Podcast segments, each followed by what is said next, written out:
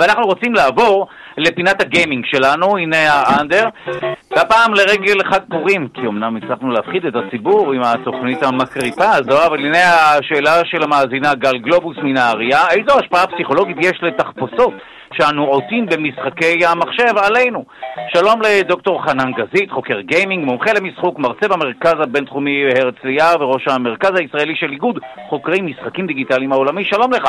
שלום דודו, מה שנקרא במעבר חד מהאייטם הקודם, כן? כן, לגמרי, אבל אפשר להתחפש במשחק מחשב? תשמע, אפשר להגיד שבעולם הגיימינג כל יום הוא פורים. מסכות, רעשנים, שירים וגם ריקודים, אפרופו פורטנייט, כן? כי, וגם כל דמות שאני משחק באמצעותה היא סוג של אבטר שלי, נכון? בדיוק, אבטר יצגן על פי האקדמיה כן. ללשון עברית, יצגן הדמות שאיתה אנחנו פועלים, משחקים וגם עושים אינטראקציה עם uh, דמויות אחרות, ורק לסבר את האוזן, אתה יודע שהיום במקרה לגמרי, פורים מתלכד עם יום העושר הבינלאומי. אה, כן, שמעתי שהיום הוא יום האושר, אבל זה נשמע יום כללי מדי. נכון, אבל ההגדרה של אושר נפלאה שמצאתי בספר The Happiness Advantage של הקורש 1, אומר את הדבר הבא, אושר כן. זה לא כסף, זה לא הצלחה, כן, זה לא מזיק, כן, אבל אושר הוא ההנאה שאנחנו מרגישים בזמן שאנחנו נעים למימוש הפוטנציאל שלנו. אומרת, אה, גם אם לא משיגים אה, או מממשים את הפוטנציאל, נכון, אבל בעצם התנועה לקראת. נכון, התנועה okay. אוקיי. הזאת, עצם זה שאנחנו מרגישים שאנחנו מתקדמים, עצם התחושה שאנחנו מרגישים שאנחנו מתפתחים לעבר מימוש הפוטנציאל שלנו. עכשיו תגיד לי אתה, דודו, שאנחנו בתוך משחקי המחשב, זה לא בעצם מה שקורה? מעניין, סקרנת, האם זה לא סתם שעשוע? האם אנחנו מרגישים שאנחנו מממשים את הפוטנציאל במהלך המשחק? מעניין. את הפוטנציאל בעצם, מה שמשחקי המחשב עשו, פיצחו את הנוסחה הזאת, כי בכל משחק אתה מתקדם, אתה מתפתח. אה, ממש, כן, מעניין. נכון, וחלק מהסוד הזה, אפרופו מסכות, רעשנים, כן, וריקודים, הוא שאנחנו בוחרים באיזה דמות שאנחנו רוצים במשחק. כל יום זה פורים. וברגע שאנחנו מתפתחים עם הדמות שלנו, בתוך המשחק אנחנו בעצם לובשים גם זהות אחרת. ומה שאנחנו יודעים היום זה חלק מהסוד של ההצלחה של משחקי המחשב. אם אנחנו נסתכל על כל המשחקים המצליחים בשנים האחרונות, בלי להזכיר שמות כאן, שדיברנו עליהם כבר יותר מדי, כן. נתחיל פורטנייט ואפקס לג'נד וכל המשחקים האחרים, וגם משחקי תפקידים מרובי משתתפים, שאולי חבר'ה זוכרים, כמו World of Warcraft, בכל משחק כזה אתה יכול ללבוש איזה דמות, אבטאר שאתה רוצה.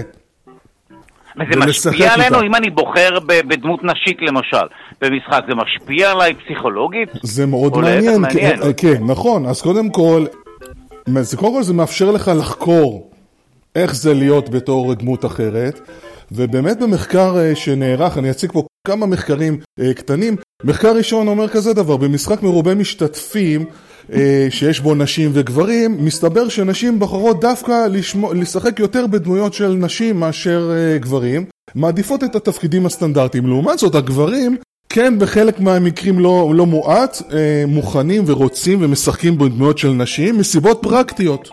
מה זה פרקטיות? הרי השחקנים הגברים גם משחקים שם. יש לנו אבטאר גבר, צריך להבין מה זה אומר. אבטאר גברי, אתה יודע, שרירי עם כל כלי הנשק, אה, לוחם, אביר, אציל, אתה יודע, לעומת אישה שהיא פחות או יותר, אה, נקרא לזה יותר אה, מתפקדת ברמה של תפקיד מסורתי. כן. ואז, אם אתה בוחר בדמות אישה, למה שתעשה את זה? הסיבה היא פשוטה, הגברים, אתה יודע, בסטייל של להציל את הנסיכה. להציל את האלמן, נותנים לך יותר משאבים, עוזרים לך. אז, אז אתה מוכן לשחק את המשחק ההפוך הזה. מעניין. ואפרופו מדע, לקחו קבוצה במחקר אחר, של אה, מהנדסים, ואמרו להם, חברים, יש לנו בעיה שאתם צריכים לפתור בתוך המשחק, בעיה מורכבת. חילקו אותם לשתי קבוצות, קבוצה אחת אמרו בואו תיכנסו למשחק בתור אבטר רגיל, אתה יודע, סטנדרטי, כמו שאתה רואה כל בן אדם שהולך ברחוב, דמות רגילה. לקבוצה שנייה אמרו להם, תשמעו, עכשיו אתם לובשים דמות של ממציא גדול, כמו איינשטיין, ניוטון, אה, דמות כזאת, לא יודע, עם חלוק, כזה סטייל המדען.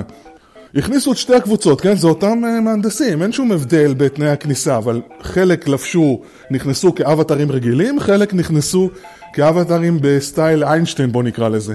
כן. ומסתבר מתוך המחקר שאתה פועל בסביבה של המשחק הווירטואלי בדמות של מדען, ממציא, זה שיפר את יכולת יצירתיות שלהם, הם באופן לא מובהק, זה פשוט לא יאומן, כן, באופן וואו. מובהק, הם הצליחו לייצר יותר פתרונות יצירתיים לבעיות מאשר אלה ששיחקו באבטרים הרגילים. זאת אומרת שאם אני מתחפש לאיינשטיין, סביר להניח שאני אהיה חכם יותר מעצם זה שאני פשוט לבוש כך, מעניין. אה, לבוש כך ומקבל בתוך המשחק עצמו את התכונות, זאת אומרת זה מרתק. עכשיו נעבור לאייטם, נקרא לזה האחרון. כן, אנחנו ממש 50 שניות לפני הסיום. 50 שניות, מה קורה בסין למשל? בסין אה, משחקי המחשב, QQ Dazzling Dance זה משחק פנטסטי, ומחקר שפורסם לא מזמן, ממש לפני שבועיים, בכתב העת Median TV Studies, מצאו שהמרחבים האלה של המשחקים הדיגיטליים בסין מאפשרים לקהילת הלהט"בים כן.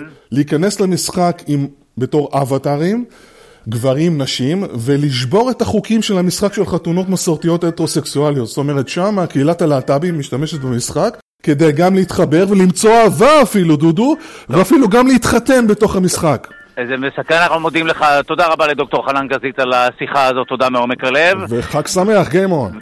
להתראות.